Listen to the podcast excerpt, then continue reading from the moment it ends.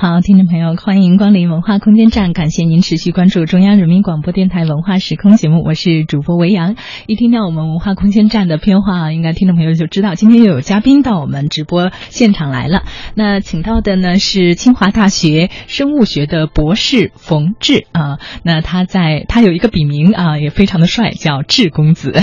那他刚刚写了一部《进化一点零光合》这样一部算是科幻类的小说，对。而且还相当厉害啊！它只是进化三部曲当中的第一部。是是是。另外一位嘉宾是啊孙雷啊，是汤圆创作的高级市场经理，也是全国校园文化联盟的负责人啊。非常欢迎两位到我们直播当中来做客。谢谢主持人。嗯，先跟听众朋友打个招呼。啊，大家好，呃，我是呃进化系列的第一部小说的作者冯志啊，我现在就读于清华大学。嗯，生命专业，然后是现在是博士生啊。哦，不是生物专业，是生命，是生物系的生命专业啊。听上去好玄妙啊。对，是研究，嗯，对，是跟生命有关的活动的一些研究。嗯，这就是我们传说中的别人家的孩子，学霸。嗯，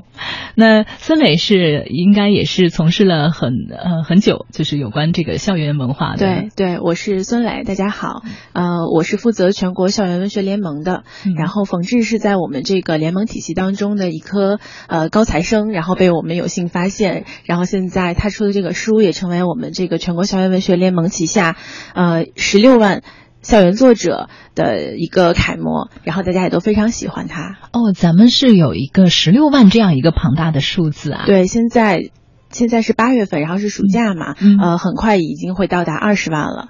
哇！哦，厉害厉害！是不是有各各个门类的，就是领域的这个他们的写作的范围是很广泛的？对对，我们现在下面的架构是，呃，涵盖了三十个省市，然后这些省市呢，包括各个学校的高校的文学社团，呃，不仅是这个大学的文学社，还有高中、初中的文学社团也加入了我们这个全国校园文学联盟。然后其中有很多孩子会写，呃，校园青春类的故事，然后像冯志这样科幻类的，嗯然后还有其他的悬疑。说是比较高精尖的，对对，然后还有悬疑灵异类的，呃，各个派别都有。嗯，那他们是就是怎么跟咱们进行联络？是在网上吗？是有公众的平就公众号平台吗？还是对我们是入就是入驻了汤圆创作，它是一个那个写作类的 A P P，然后在里面呢有一个校园专区，然后每一个文学社团都会进行入驻，然后我们会在上面进行更文，然后会给一些好的文章进行展示。嗯，还会有一个呃，像我们冯志就是签约作者，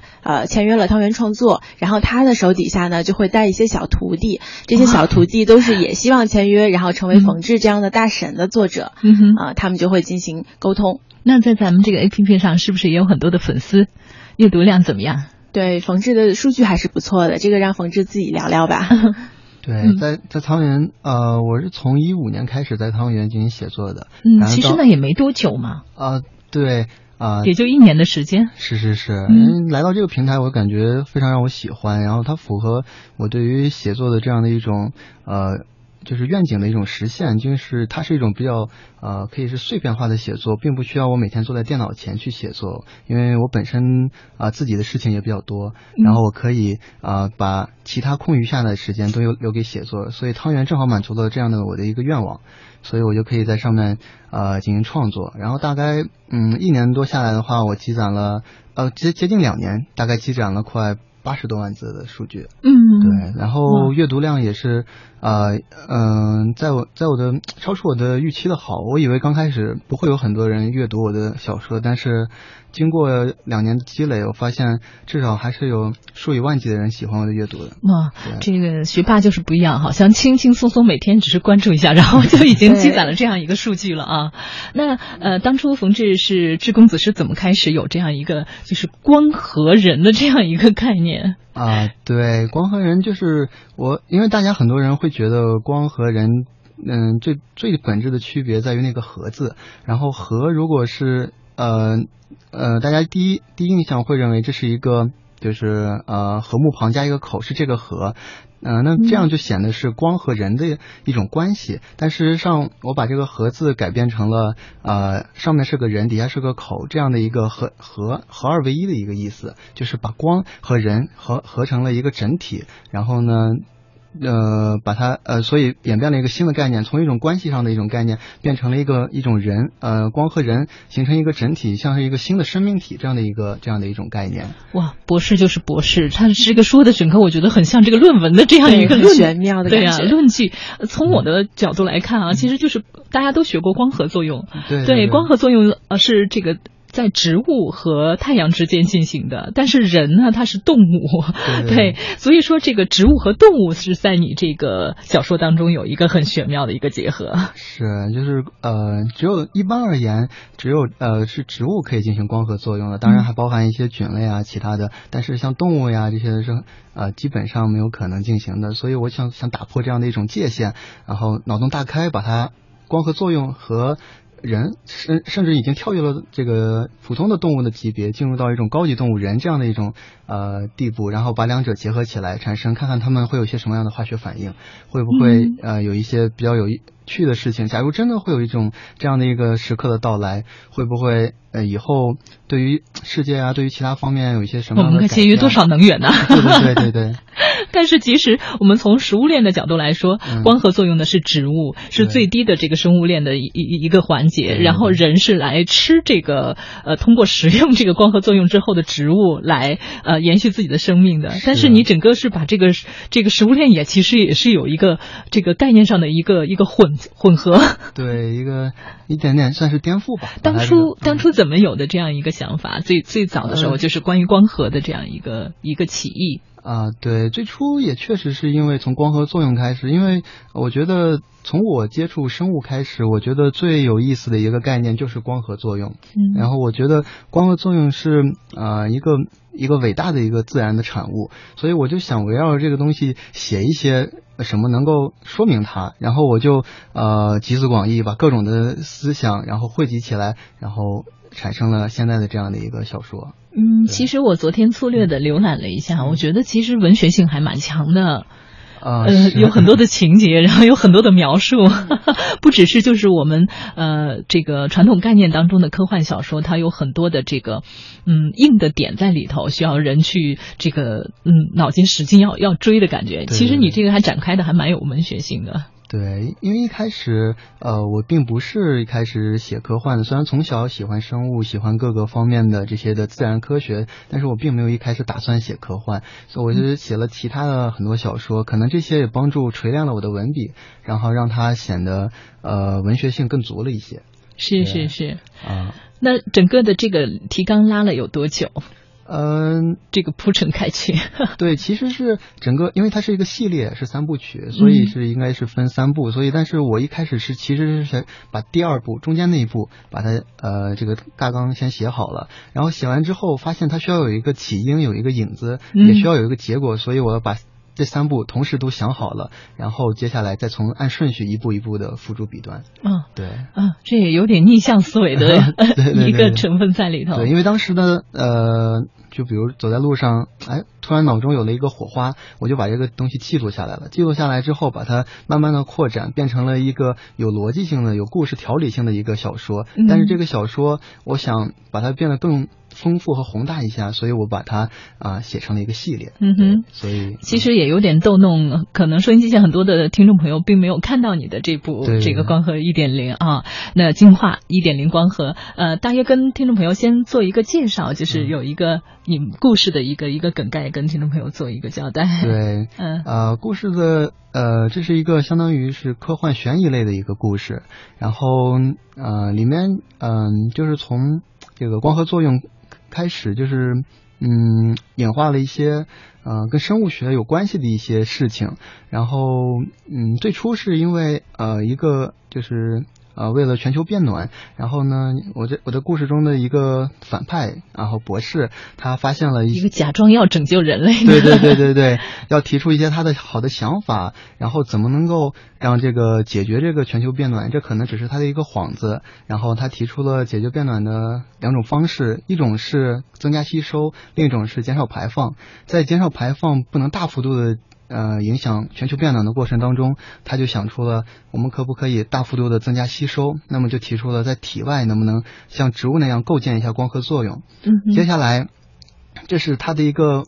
他的一个目的。但是呢，在这个过程当中呢，作为他的实验的一个作为他的实验品的呃主人公啊女主人公从他这个实验室逃逸了，因为他并不喜欢这样被人。当做被人操纵，被人在他身上进行实验，而且这个女孩子有一个还蛮蛮漂亮的名字，叫许愿。对 对对，这个名字是从英文当中来的，然后我呃把她这个也设为她的英文名字，然后卫士，然后就希望她是呃，对这个听起来是挺好的。然后接下来是呃。就遇到了男主了，有了女主就一定会遇到男主，然后就是男主是一个我设定的是一，因为稍稍有一点点要啊有点点脱离现实的一个是一个武术的一个奇才，对，然后他还有一帮好朋友。然后他的小伙伴们也都是有一些呃过人之处的，像是啊对电脑很精通，或者是其他方面呀，都是一些小精英们。对对对，那然后把然后这些人他们发现了许愿，然后并跟他在这个他们呃熟识然后交往的过程当中，发现了他身上有一些毕竟不同于常人的一些奇怪的特性，然后呢。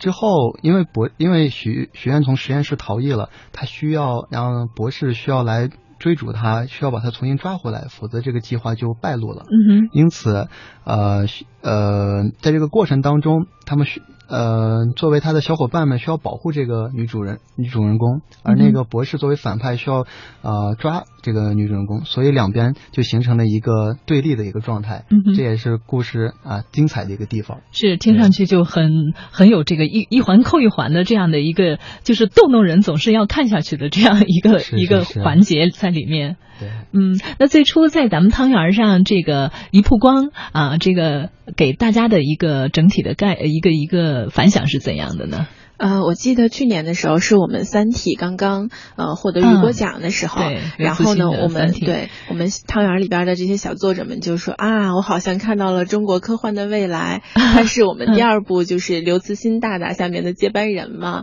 对，所以非常受欢迎。现在冯志在我们这里边也有非常多的迷妹。嗯，然后是他的这个专属 fans，每天都在催更，就是催他更新。嗯嗯，对，是这么个情况，非常火。那整个历时呃有多长时间？有一年吗？啊，第一部小说大概是一年完完成的。对。嗯，很难想象，因为我我们传统观念里觉得博士要一直是在什么实验室里面。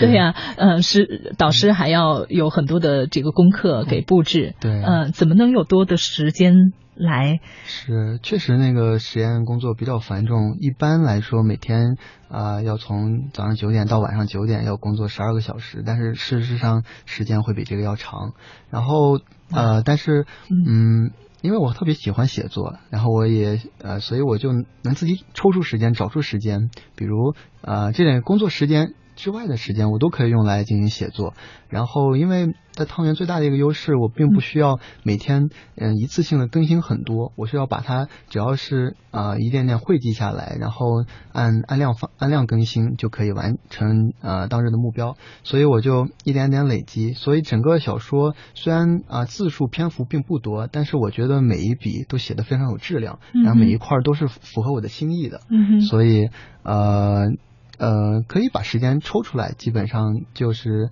呃能完成相应的写作。其实就是一直自己脑海里的涌现的那些情节，也是催着自己在付诸这个笔端啊。嗯嗯，那在这部作品之前，你有其他试笔的其他的小文吗？有啊，很多方面都有一些尝试，因为刚开始觉得自己可以写很多，而且也并不觉得，也并不了解自己究竟擅长写哪些，所以我就很多个方面都尝试了。像比较热的玄幻小说，我也会写；青春小说也会去写，甚至都市文也会写。所以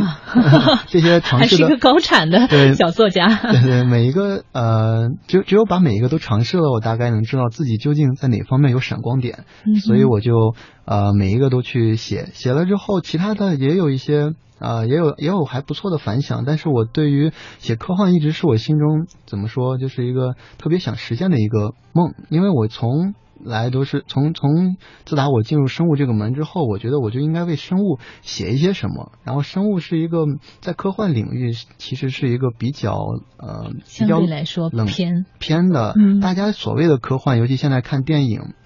嗯、要好么就是像更多的跟外星人外星人在一起，对，嗯。要么是星际旅行，要么就是一定要是跟太空放到一起，或者是机器人，就是超前的一些科技的对，东西，智能机器嗯人。是，对，嗯，大家最近关注的是那个围棋大赛 AlphaGo 的比赛，嗯。然后像这样的东西，嗯、怎么说？反正关于生物方面的这种东西写的人特别少，而且关注度也不高。其实相对来说，其实我觉得这个专业领域也是比较就是比较专的，对对对，因为一一旦写到会触碰到很多知识的累积。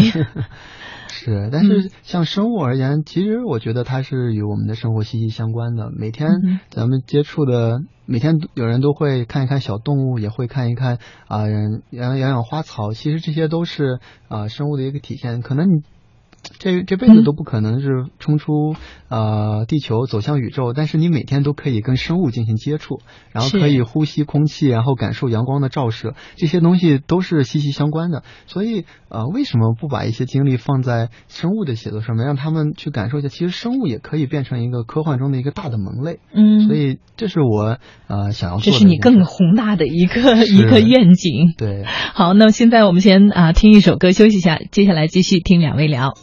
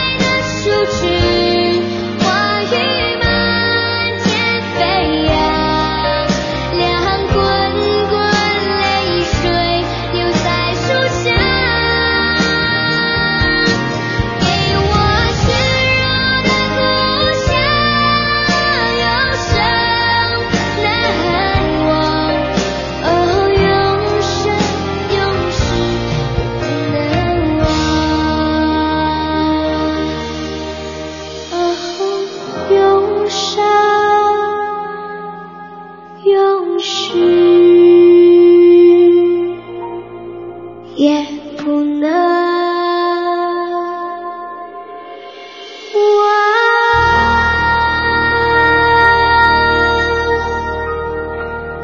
听众朋友，现在您耳边收听到的这个声音是来自于中央人民广播电台文化时空节目，我是主播维扬。此刻和我一起坐在直播间话筒前的还有今天特意为听众朋友请到的两位嘉宾，一位是清华大学的高材生冯志啊，笔名志公子，刚刚有一部科幻的小说《庆化一点零光合》啊出品。那另外一位是汤圆创作的高级市场经理，全国校校园文化联盟的负责人孙磊啊。那刚刚我们聊到这个呃冯志的这个作品啊，在创作过程当中，是不是会有有遇到过类似瓶颈的时候？对对对，当然，作为每一个创作者，在这个创作过程当中遇到瓶颈是很正常的。嗯是，所以呃，一开始的时候，这个想法虽然呃，我个人感觉还比较新颖，嗯还很还可以，但是呃，在写的过程当中，还是发现要有很多的细节需要往进填充，还是一件不太容易的事情。很多的起承转合要怎样去很流畅？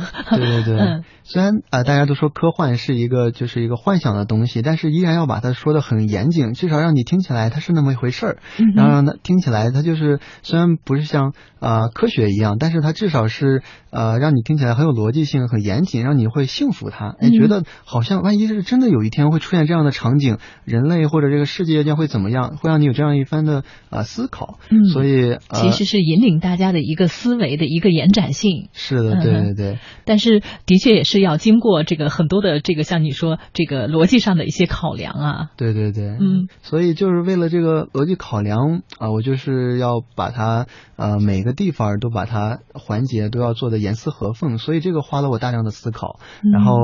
呃。写的过程当中，有时候遇到一些瓶颈，我也会与周围的人进行沟通，啊、然后听听他们对于我的一些章节的一些的品读和一些一些呃，帮我分析一下，看看我哪里写的不合逻辑了，或者哪里写的嗯太快，让大家跟不上了等等这方面的。哎，那整个在咱们这个汤圆的上面，呃，一边写的时候会有很多的互动，然后呃这个互动当中有没有跟你这个觉得很有意思的，跟我们分享一下这种小故事这这里就不得不提汤圆的一个非常好的一个特性，就是它增强了作者和读者的一个交流性。嗯然后每天我写完之后，底下下面会有一些评论区的啊小伙伴，他们会对我的一些里头的一些问题提供呃提出一些呃呃提出一些疑问，比如说之前有一个小伙伴说到了我里头出现了一个斯德哥尔摩音乐厅，他在里头问我这个地方到底是指代的是什么？对他而言，他可能并不了解这个地方是。诺贝尔奖的颁奖的一个地方，嗯我用这个地方指代的是诺贝尔奖的颁奖的一个地方，但是我如果直接写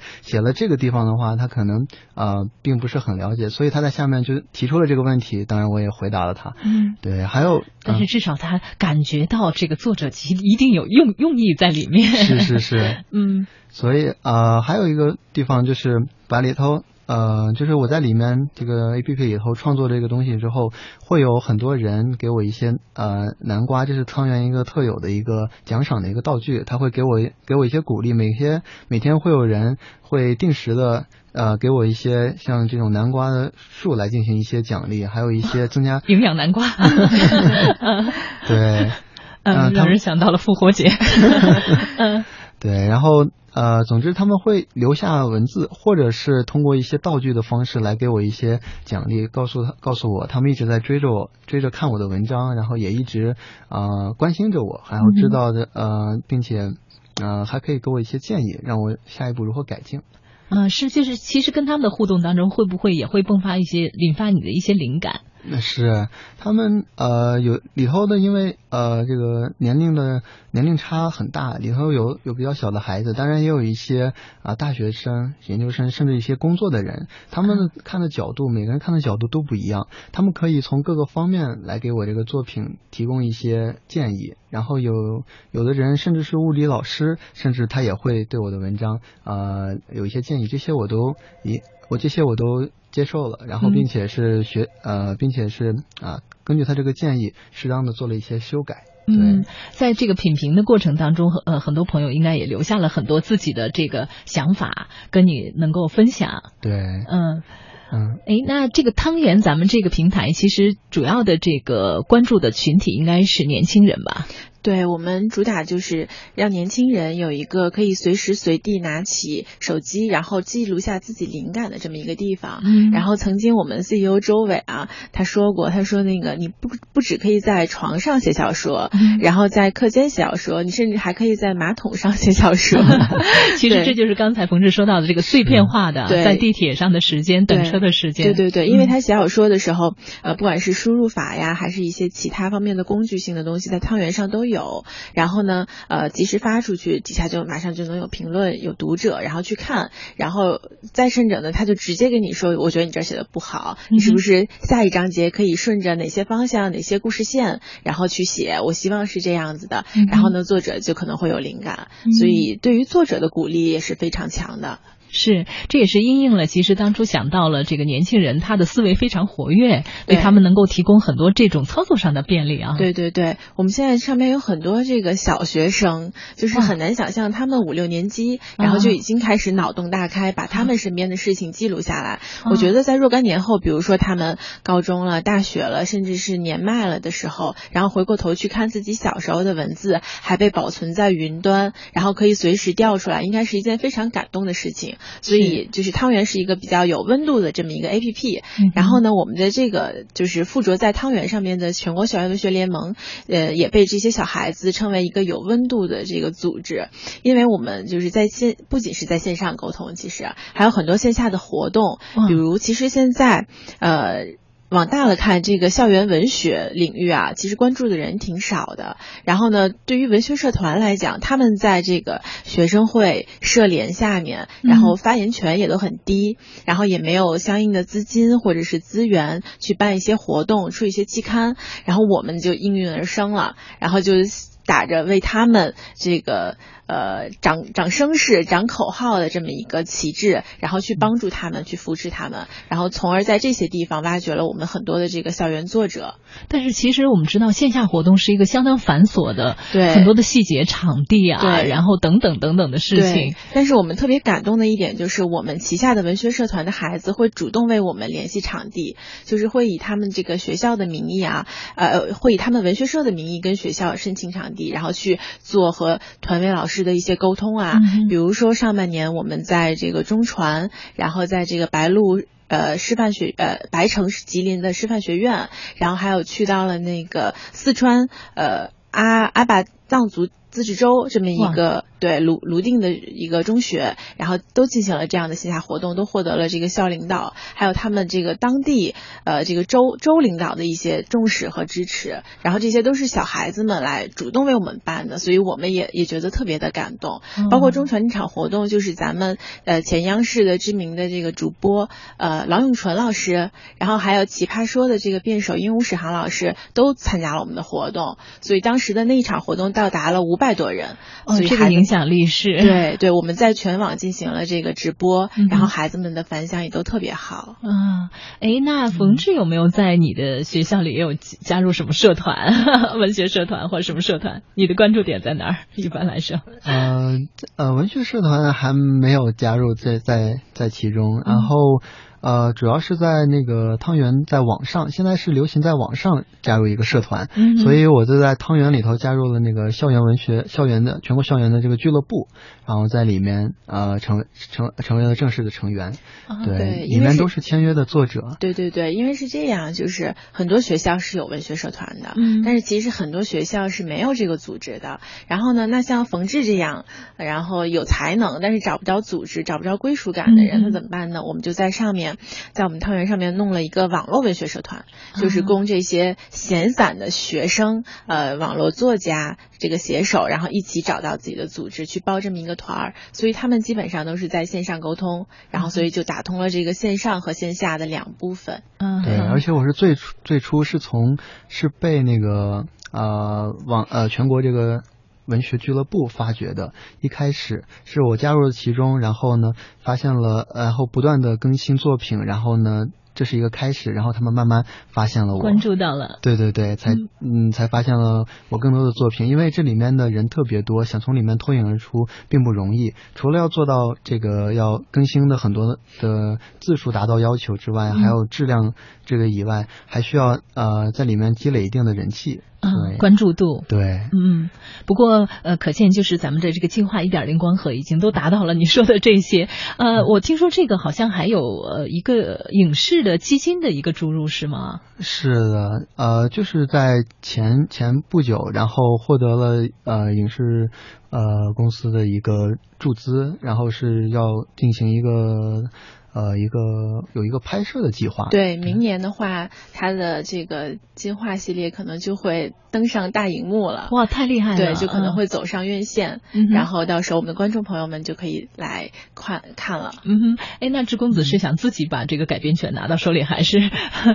就是因为我们知道文学作品变成剧本的话，还是一个很大的跨越。，对，对对嗯对。呃，作为一个编剧，这个我现在还不敢想象。然后，对，确实这个挑战性挺大的。到时候呃，看看情况，我看有没有看有没有这个可能。对，因为汤圆这边也有一个就是版权运营出版这边的一个专家，然后他叫陈佳，他也是从业十多年了。然后这次呢，志公子的这部作品能出去，也非常感谢他的帮忙。对，然后如果陈嘉能现在听到的话，谢谢你啊。谢谢佳姐。哦，那是是他向这个呃影视公司推荐的是吗？对，是他挖掘了这一部的这个潜力，嗯然后影视公司觉得嗯很好，我们要了。嗯，是我们知道现在其实这个影视和文学的这样的一个互动是是非常这个紧密的。对呃，有的是因为看到了这部作品，在这个无论电视还是电影的这个屏幕上面看到了，然后相应来说，大家就会去索取他的对书。对然后有的是这个书先火了，然后觉得一定要拍出这个对对戏来。对在这。方面都特别的火。嗯哼，那接下来咱们这个汤圆还有有没有更多的这个计划？呃，我们还会挖掘更多的校园作者，然后看他呃，把他们的作品，就是如果觉得这个方向是对的话，我们相应的会有，我们现在有一个强大的编辑部，嗯然后这个编辑部呢，可能会帮助这些小孩子，因为他们有的。不只不都只是像冯志这样的生物学博士，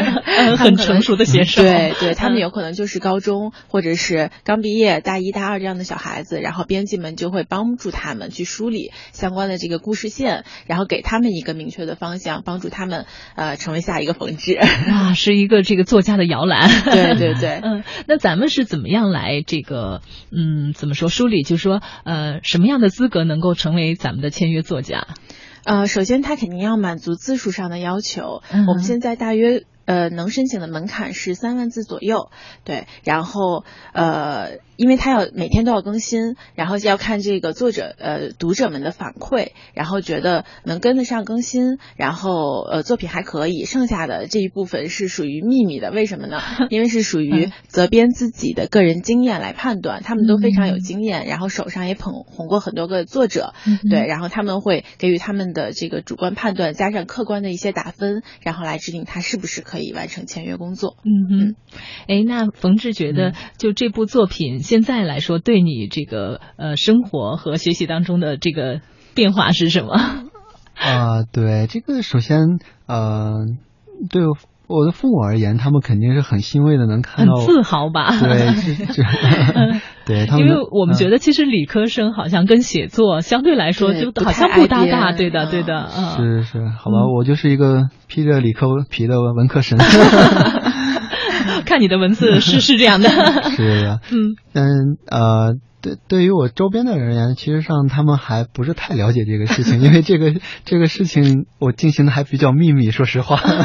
也就是说，你每次的你的第一读者就是其实是汤圆上的那些互动的，对，我的第一读者就是全国的读者，然后就是直接跟他们进行对接的，所以呃，这个起点已经很高了呀。对我感觉，因为呃，我感觉在汤圆上其实是很幸福的，因为我看到汤圆上那些小孩在写，他们很小的时候就可以有这样一个平台来写，我就想到我小的时候我并没有这样一个平台能够来写，所以他们能够把他们的文字保存在云端，而我当时只能把我的文字保存在草稿纸上，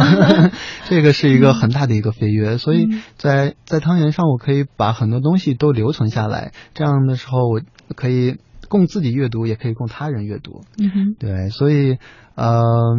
目前而言，呃，这个带给带给我的改改变，呃，我我知呃日后应该会越来越显著，但是目前为止还是一个未知数。对，那你接下来就是之前有写过，呃也是青春题材的，也有写过玄幻的。哎，在你心目中，你觉得玄幻和科幻他们的差距是什么？哦，这个问题非常好，这个问题也是一个，呃，这个问题也是很困扰的一个问题。这个我我个人感觉玄幻跟科幻的差异不是很大。如果抛除那个时间维度的话，可能很更多的人会把玄幻涉及到一个，嗯、比如说古代，或者说其他一个超越超越现实的一个东西，但是科幻总是能够看到一些现实的影子，至少。比如有怪兽的话，至少也是发生在这个时代的有一些怪兽，嗯啊，比如说星要要穿越什么的，总是也是从现代的科技当中一步一步进呃进步到那个时候，然后才能发现这件事情。但玄幻就可以完完全全架构出一个新的世界，嗯这个世界就不是太呃完全可以凌驾在这个空中，就完全就不是，就是像呃科幻还是觉得有嗯些这个有根之水的感觉，是吗？对对对，呃玄幻比较像无根之萍，就是那种感觉，所以两个呃还是有一定的区别的。所以在在中国而言，比较多的人呃喜欢在喜欢写玄幻这个东西，呃入手也比较容易，但是写科幻的人就比较少，除了几位大神，像写《三体》的呃刘刘慈欣还有王靖康等人，他们都是，但是其他其他的人来说，对于科幻在中国还是一个比较算是冷门和一个小众的一个呃一个相对来说是这样的一个领域，但是其实科幻迷们也是非常铁杆的，是会很多年都在这个追追寻这些呃这个科幻的这个作品，一直在关注。嗯，那九月份呃将在北京有有两场，一个银河奖，还有一个是叫星云奖。对对对对，呃，你会参加其中的一些活动吗？啊 可以看到呃可以见到很多的这个科幻大家。争争争取有这样的机会，我希望能够看一下真正心目中的科幻大家，能够他们有一个希望能有一个机会能跟他们进行交流。对嗯。啊，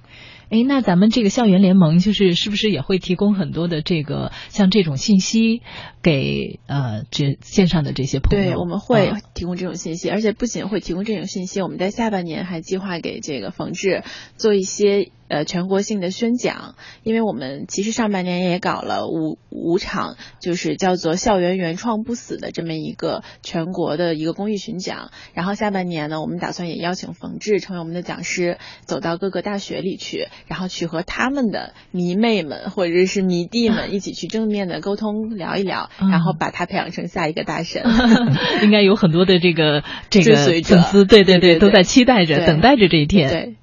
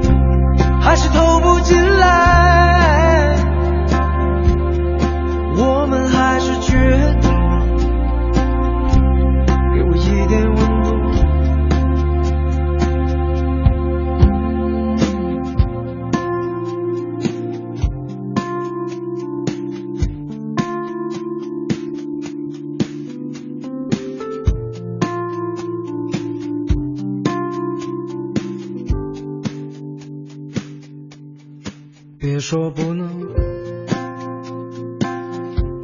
还是你根本不想？还是你想了，想了更多理由，在美梦里。也留不住的春天，在吹醒大的冷风中，一片朦胧。太阳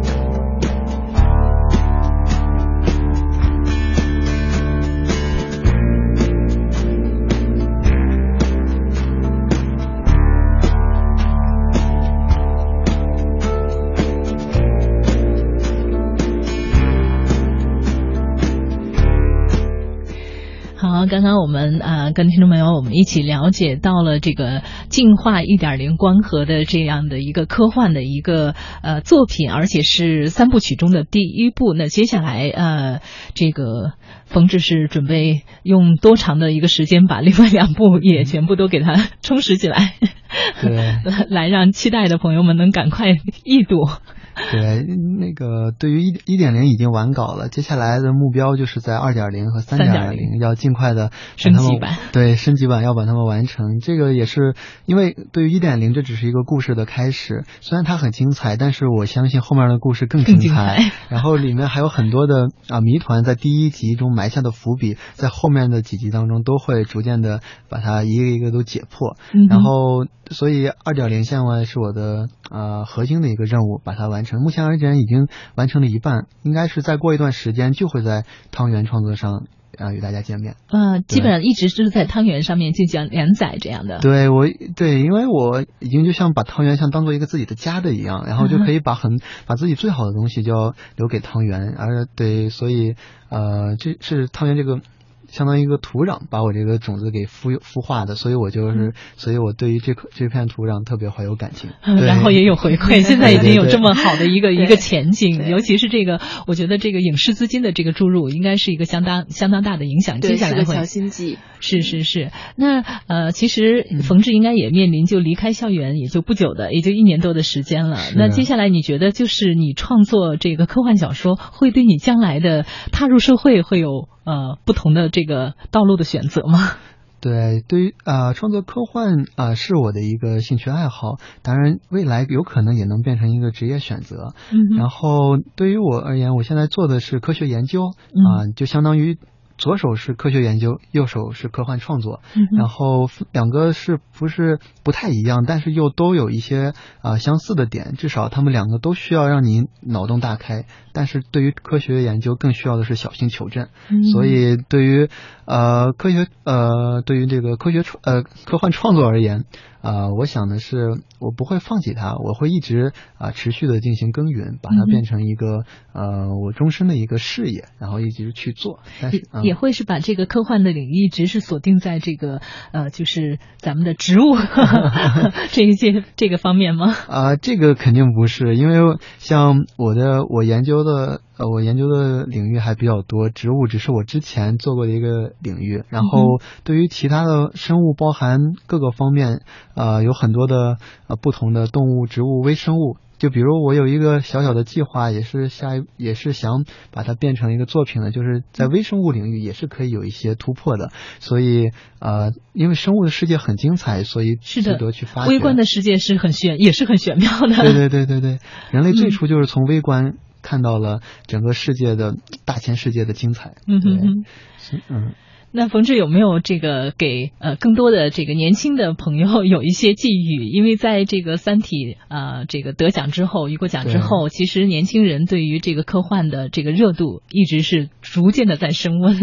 对，嗯科幻是一个呃，对，科幻是一个方面。我希望更多的人，尤其是青年人啊、尤其青少年，他们来关注一下科学创作，而且对于这种科幻的一些，呃，因为大家都是嗯，这个十五六岁的这个年纪是最好的一个，就是一个呃脑洞特别大，而且是异想天开的这样的一个年纪，嗯他们可以啊、想各种事情，并且。啊，做各种事情，搞不好以后的你的一个脑洞就变成了日后一项大的发明，或者是一个大的科学创作，真的都是能够反反反观到现实的当中对来。嗯。对，而且我更希望的是，大家可以以后把这个科幻的创作，甚甚至包括科幻创作，是各种创作都能放到汤圆创作上来进行。嗯。然后这是一个，因为这是一个有爱的基地，这是一个有爱的平台，所以嗯。大家可以来呃呃一一起来创作，一起来成长，在这个平台上面。嗯，对 冯志这个一直在这个念念不离的这个汤圆。是。嗯，不过咱们这个呃这个校园这个文学联盟，接下来还会有一些大动作吗？还会的，我们嗯会继续上半年，然后呃下半年也深入到呃比如像陕西、湖南、安徽这些地方的某一所大学，现在还不告诉你们的某一所大学，继续进行咱们的这个校园原创不死的主题巡讲。嗯然后同时呢，现在马上也要到九月的开学季了，然后给所有的这个学生带来了一个福利是什么？就是我们将会在一个微信公众号叫做“这很校园”的这个公众号平台上展开一个呃首届高校的段子手争霸赛，哦就是我们鼓励原创，鼓励写作。嗯那么你对于新生来讲呢，太长的几十万字的可能觉得好难，那我们就先从段子写起，嗯然后我们这个平台呢会给你提供评委，然后会呃给你提供一些小奖品，然后鼓励你来创作，拉开你这个创作的大门，嗯所以可以让大家多关注一下我们的这个首届呃高校段子手争霸赛。是，也值得关注咱们的这个汤圆啊，孕育出了像这个 啊冯志这么厉害的。同时，我们也呃在这里也期待啊冯志的二点零和三点零版本。同时，我们也期待你的这个影视作品能够早日在大荧幕上我们能够观看到。非常感谢两位到节目中做客。